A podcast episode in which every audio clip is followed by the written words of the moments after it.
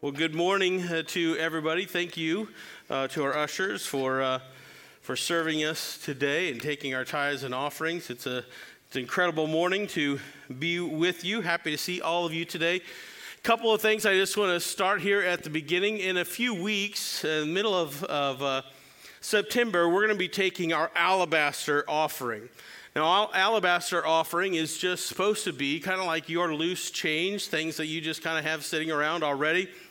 Empty your pockets, and uh, that money goes towards building buildings around the world for missions, uh, hospitals and clinics and uh, things like that. So if you would like, uh, if you familiar with the alabaster offering, a lot of times we have those little blue bo- little blue boxes, and there are a bunch of them out in the foyer if you want to grab that on your way out today.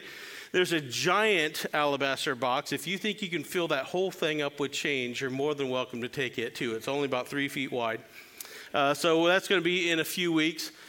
I also want to tell you about next week's sermon series. It's going to be a lot of fun as we go back. We're just going to look at four different miracles of Jesus. Uh, next week, we're going to look at Jesus's uh, power over nature. We're going to follow that with miracles about provision, miracles about healing. We're going to have a, an opportunity for you to come forward, and our pastors are going to be here uh, to anoint you and to pray for your healing one of those weeks. And then we're going to finally uh, end that series about Jesus's miracle of deliverance. And so we don't want you to miss this series. It's going to be a lot of fun. We fully expect the Holy Spirit to show up for that as well. Speaking about the, the Holy Spirit, I'm still in awe of what happened here just a, a couple weeks ago. We had an incredible celebration together um, as we baptized twelve people, as we took in six brand new members, and the Holy Spirit just really showed up that day, amen? It was an incredible, incredible uh, celebration.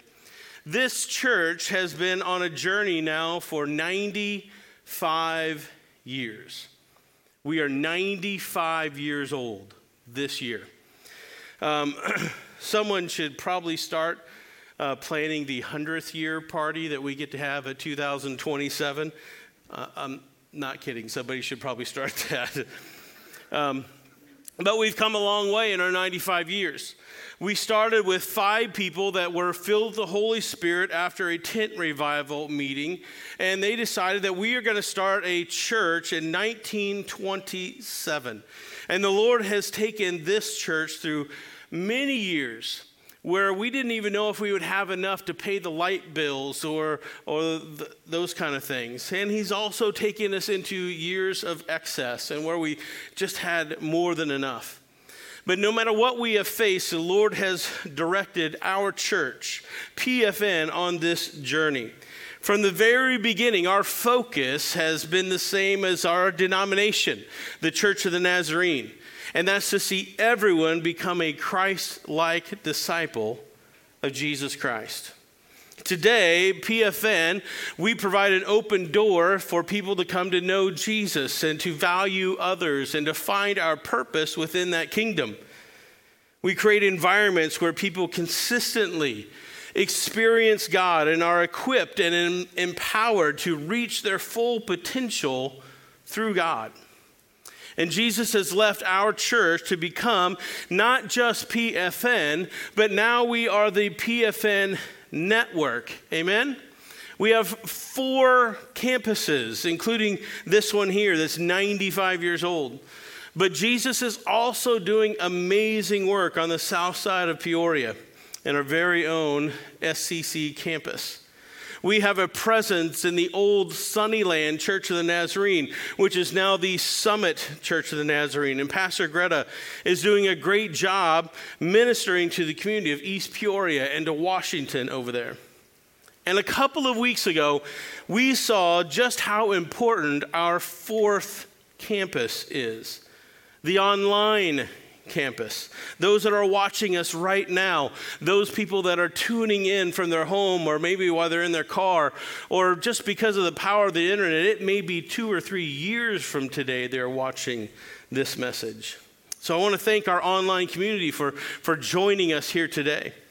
And online people, you may not get the chance to uh, shake our hands or to hug us, or, but I want you to know that you are just as much part of this church as anybody that is seated here today.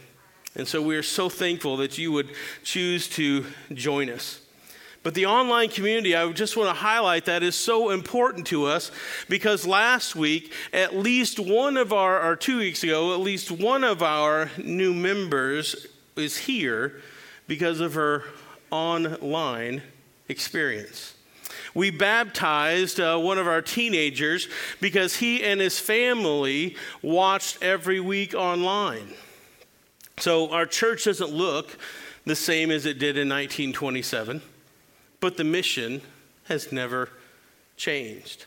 Our mission always is that sinners should be saved and the saved should be sanctified. And that's what we are all about in the Church of the Nazarene.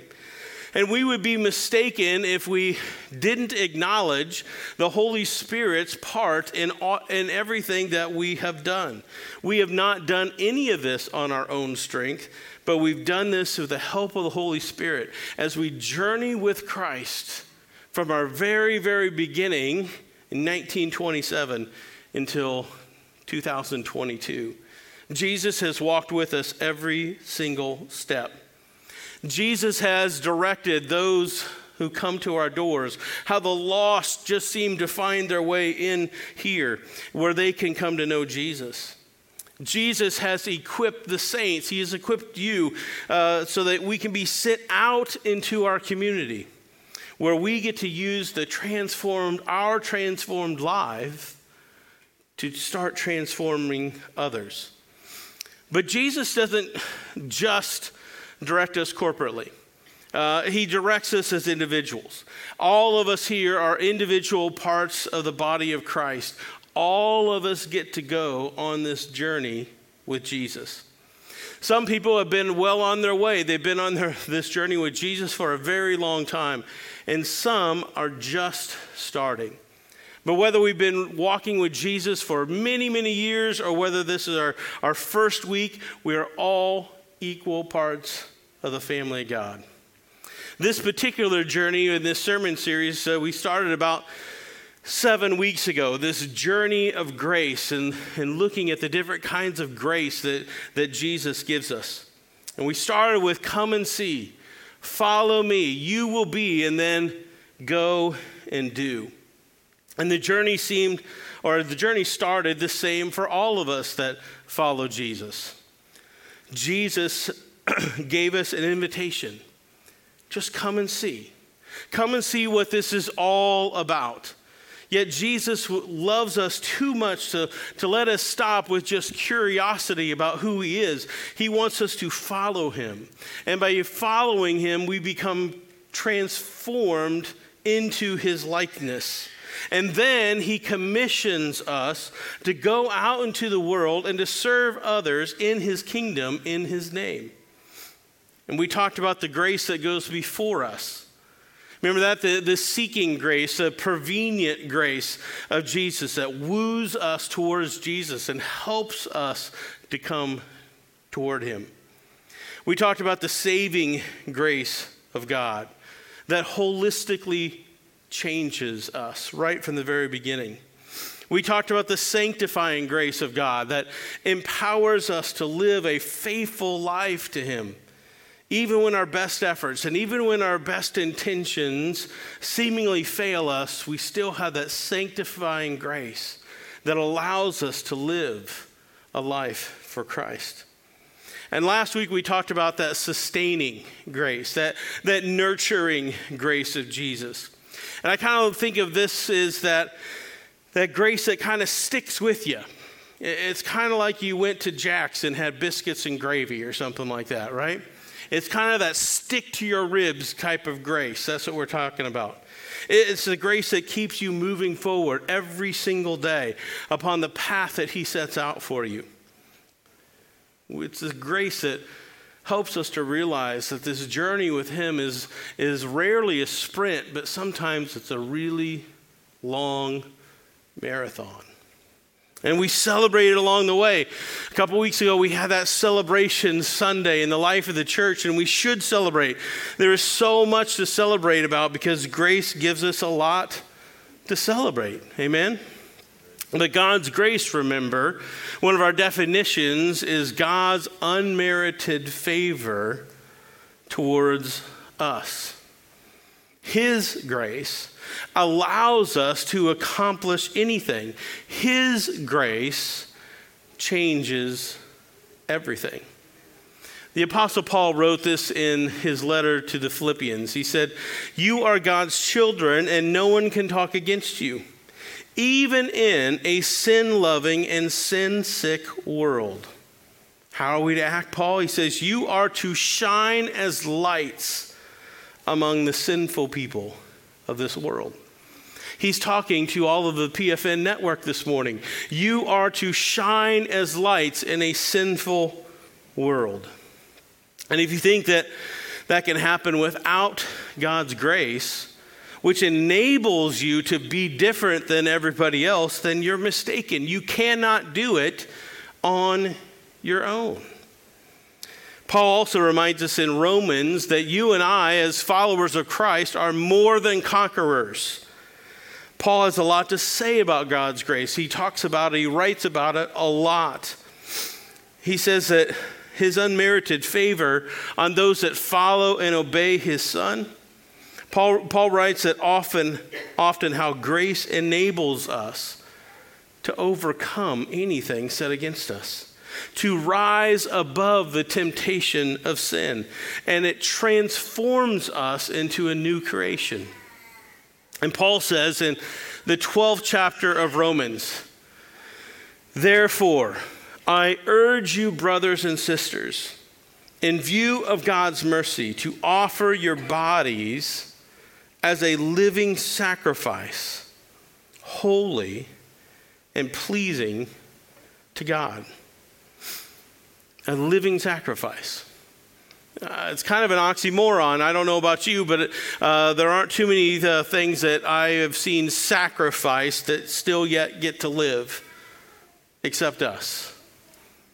Except us. We are living sacrifices. You and I, as followers of Christ, have been covered by the grace of Jesus, which means that the old has been cast away, and the new has come, and we are being set aside to do many great things for his kingdom. And God has made all who have called upon his name new. So if you're a follower of Christ, you are not the person that you used to be. You are covered in grace, and that enables you to do the work of God. Until it doesn't. Grace makes everything new except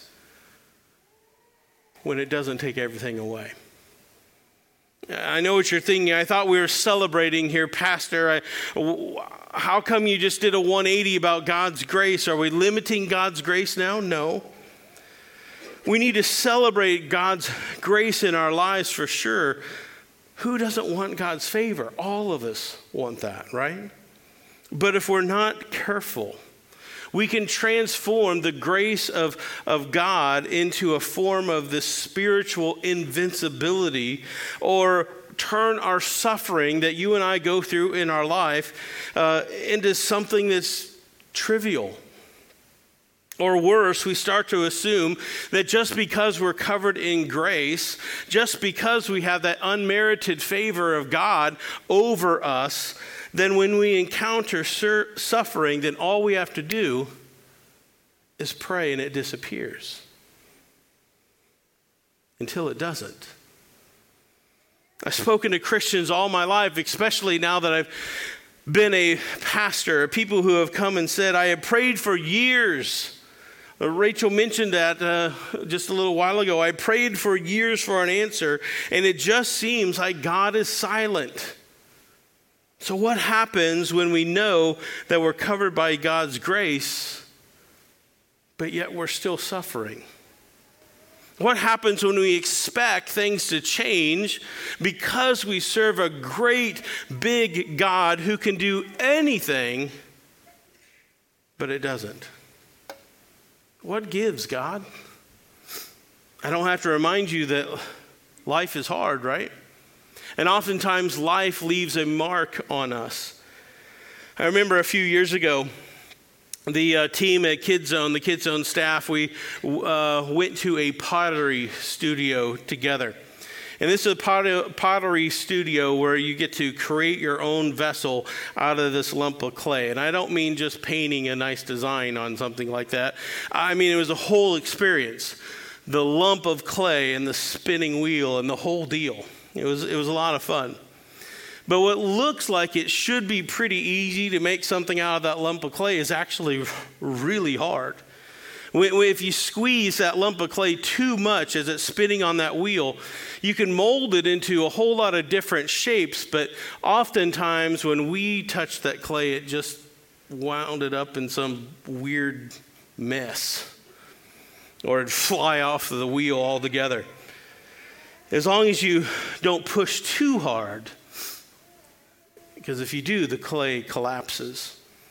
And so there was a ma- master potter that was there with us. It was his job to, to help us along. And so he would come up and put his hands on ours and gently transform this lump of clay into something beautiful and something useful. It was kind of like this weird version of the movie Ghost, where Demi Moore and Patrick Swayze, except I realized that all of a sudden I'm Demi Moore. Yeah, what's going on here, God? So it was like the the master's hands, though, were God's, and mine were just mine. And both of us left a mark on that clay. We both formed it into a shape. It's just that my hands were often way too unforgiving, where the master could form this beautiful vase or jar, something useful. I just created a mess and this useless lump of clay. The Apostle Paul talks about us being jars of clay. And we have been expertly molded by our Creator for the design to hold the glory of God. Yet, our jars of clay are often fragile. Our jars of clay often have cracks in them.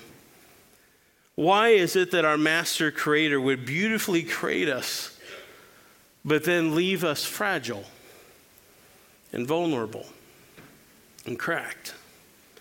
Why wouldn't the Creator just make his creation invincible? Why would we crack? Why would we leak? Doesn't God's grace just automatically take away everything that we struggle with? You know the answer to that question already. I don't need to tell you. No, it doesn't. Those covered by the grace of God still struggle. You face struggles every single day. The Apostle Paul also talks about thorns. Paul had a miraculous meeting with God one day where he encountered the presence of God, where he saw the, the risen Christ. And Paul knew that after this experience, he was never going to be the same. This experience literally changed his life. And Paul said, it's enough that I could brag about this. Like, you'll never believe what happened to me. But not Paul. Paul isn't going to boast about this experience. And so this is in your handout. You can also find this in Second Corinthians chapter twelve, starting at middle of verse five. I'm going to read this here. You can follow along with me. Paul says, I will not boast about myself except about my weaknesses. Even if I should choose to boast, I would not be a fool because I would be speaking the truth, but I refrain. So no one will think more of me than is warranted by what I do or say, or because of these surpassingly great revelations. And then he goes on. Therefore, in order to keep me from becoming conceited, I was given a thorn in my flesh, a messenger of Satan to torment me. Three times I pleaded with the Lord to take it away from me, but he said to me, my grace is sufficient for you. My power is made perfect in your weakness. Therefore, I will boast all the more gladly about my weaknesses, so that Christ's power may rest on me. That is why, for Christ's sake, I delight in weaknesses, in insults, in hardships, in persecutions, in difficulties. For when I am weak, then I am strong. Now, we don't know much about this thorn that Paul uh, was talking about, but we do know that Paul had to deal with this for a lot of his life. Was this a physical thing, like a sore back or a cough that didn't seem to want to go away? Was this emotional? Was this a fear? Was this a mental struggle that Paul was dealing with? Was it spiritual? We don't, we don't know anything about it really, yet it is clear that this was so bothersome to Paul that he described this thorn in his life as a messenger from Satan himself. See, Paul was making us aware that he was in deep water here and that he had carried this burden that seemingly was crushing him, and he could feel himself succumbing under its weight. This was not any small thing in Paul's eyes. This was a big deal for him. This was his suffering, and yet he prayed for healing. And the Lord answers his prayer, not in the way that he wanted, and not in the way that he expected. No, Paul, you're going to keep this thorn with you, but I want you to know this. My grace is sufficient for you. My power is made perfect in your weakness. He's saying, Paul, you are stronger in your weakest moments when I am with you than in your strongest moments without me. My strength is made perfect in your weakness. And so here the Apostle Paul had begged God to remove this thorn, and the answer was no. Three times he prayed, no, Paul, at least not yet. And Paul could have said, why? Why aren't you removing this from me, God? I am your child. I am covered by your grace. I am a favored child of yours. I have favored status within your kingdom. Why won't you take this from me? Maybe he was saying, God, I could do so much more for you if you would just take this thorn from my side. God, why aren't you listening? So what happens when that thorn in your life doesn't go away? What happens when the mental health crisis persists? What happens when the person that you have been praying for still dies? What happens if you lose your job? What happens then? What happens then is grace doesn't become this fix-it thing for every issue. Instead, grace is found, grace is discovered in that fragile, cracked jar and persistent thorn. And God says, I see the thorn, but my grace is enough for you. My strength is made perfect through your weakness. So in this series, we talked about God seeking grace, his saving grace, his sanctifying grace, his sustaining grace. But today, may we be content to have the sufficient grace of the God, of our Lord. Some of you know exactly what sufficient grace is. Some of us just don't. Some of you have lived a life where you've managed pretty much on your own strength. It was the strength that God gave you, yes, but, but for others in this room, or maybe those that are online, you know exactly what sufficient grace is. When there's no more strength left, when there's no more energy, when the fight inside of you seems like it has died, and all you have left is just enough grace to keep your head above water. Some of you know my friend uh, Jim Book. He's our district administrator. He and his wife lost one of their children when Jake was three years old. Jim once told me that he never thought that he would have enough strength to endure the death of his child. And he was right. He didn't. He wasn't ever designed to carry such a weight. There was no strength in Jim that would allow him and his wife, Ellen, to endure such a tragedy in their life. But there was a sufficient amount of grace. There was just enough grace from, from Jesus to see them through even that. See, I believe God's sufficient grace is all you need for today.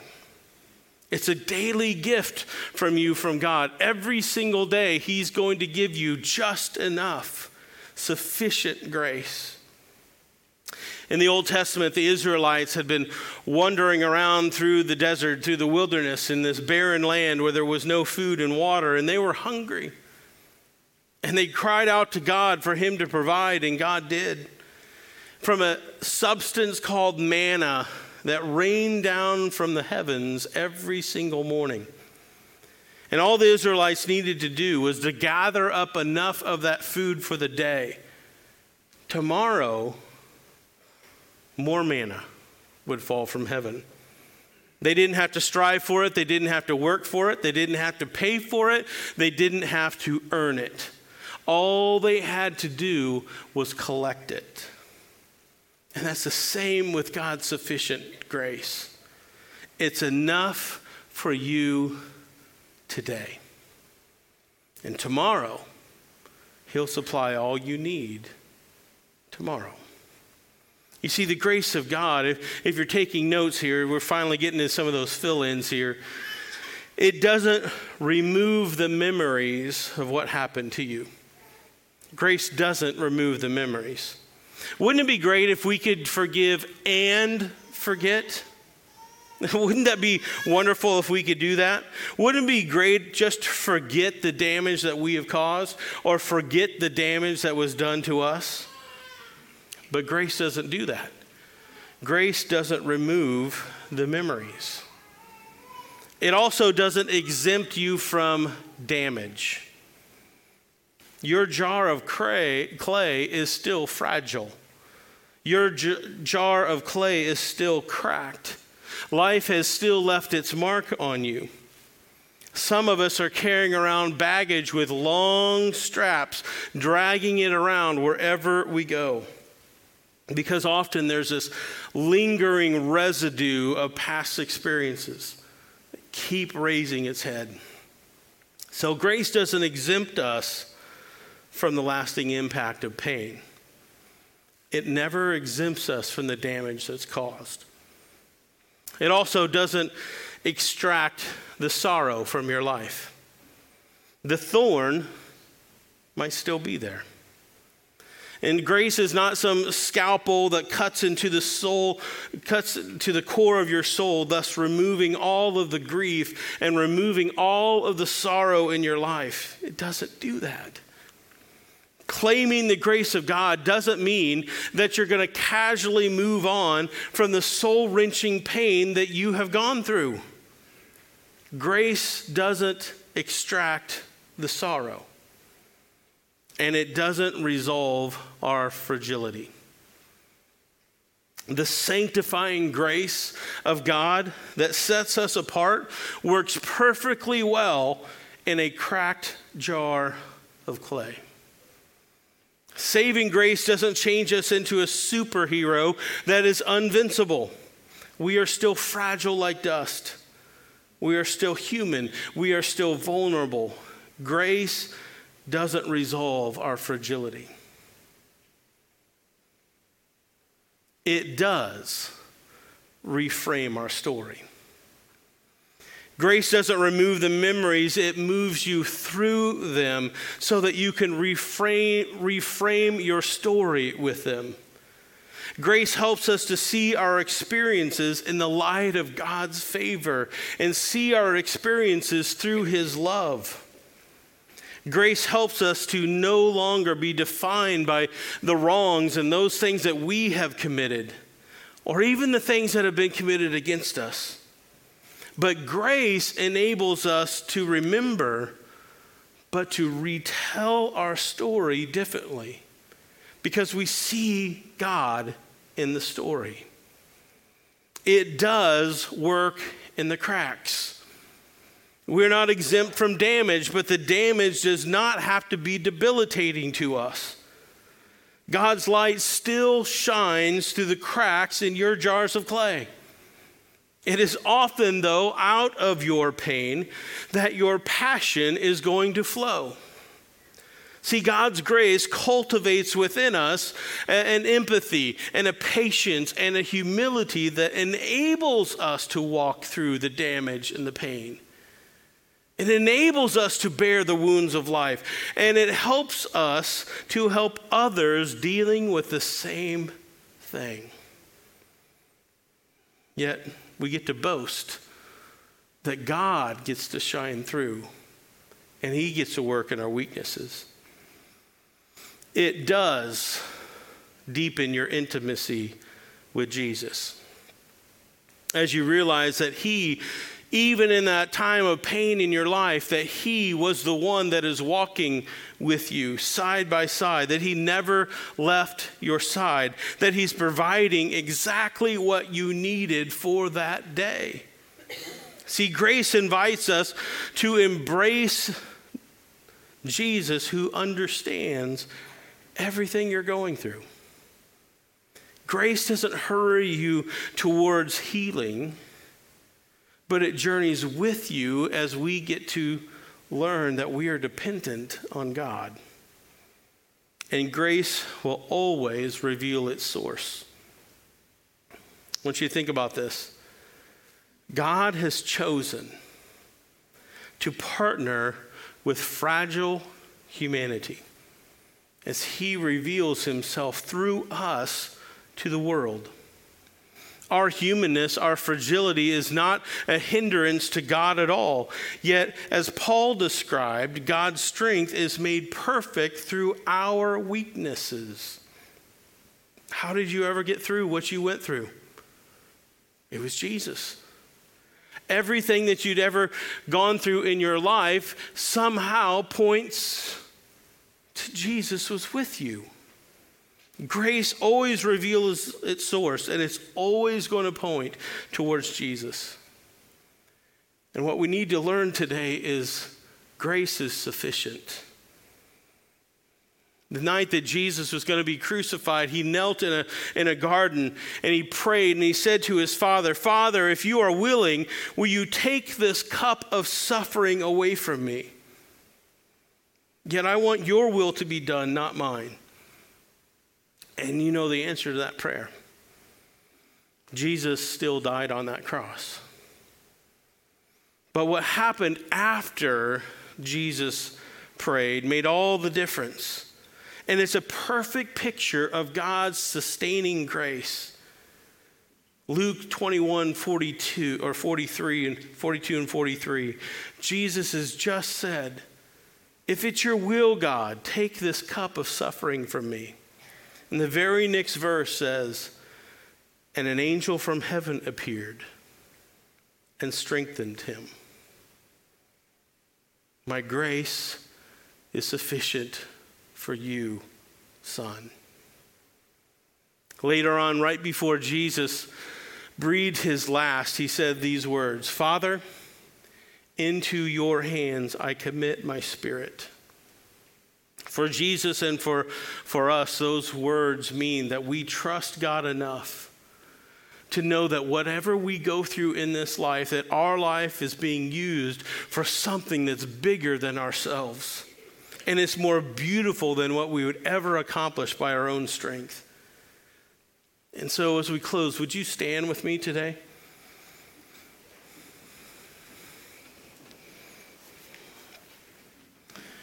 Would you place your hands just out like this today? In your hands this morning, you hold all of your struggles, all of those unanswered questions, all of the sorrow. For some of you, your hand, you, in your hands is all of the grief, all of the pain. And as your pastor, I would like nothing more than to pray for whatever you have in your hands to just suddenly disappear so you don't have to deal with it. I can't do that today. What I will ask you to do is take all that you're holding in your hands, all that is burdening you, and tell God, into your hands, I commit all of this. So imagine yourself turning over and putting all of that as you grab his hands in front of you. If it helps you to close your eyes, close your eyes. Father, into your hands, I commit my spirit. I commit all these things to you. Imagine that Jesus is there in front of you and his hands are stretched out. And in his hands is enough grace for today. Father, we thank you that we don't have to manufacture grace on our own. We don't have to manufacture or come up with some sort of strength our own to get through today. We don't even have to look past today and think, how in the world are we going to deal with this or that? For Lord, your grace is sufficient. It's enough for us today. It's all we need.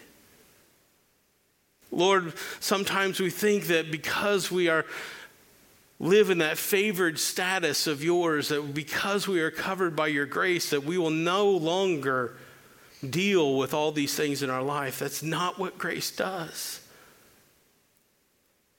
Father, help us see that your grace is what moves us through it. It doesn't get rid of it, but it helps us to be dependent upon you. And thank you, Lord, that we have all that we need from you today. And when we wake up tomorrow, we'll have all we need for that day. For you never go away. You never give up on your children. You are always walking side by side with us. And because of your presence and because of your grace, we can get through anything. We thank you, Jesus, that you love your children enough that when our lives get really tough, then it, it's then that we feel you the most. We know, Lord, that your grace carries us through. So, Lord, we commit all of these pains, all of the suffering, all of the, the things that we are dealing with, the burdens in our life, and we place them into your hands. Not so you get rid of them, but so that we can realize that we are dependent upon your grace for today. Lord Jesus, thank you for all those that are gathered here in this room, and thank you for all of my friends that are watching online. I pray, Lord, that as evident as you are in this sanctuary today, that you are in the car or the living room or wherever somebody may be watching online. Lord, we love you. We thank you for your grace, your sufficient grace for today.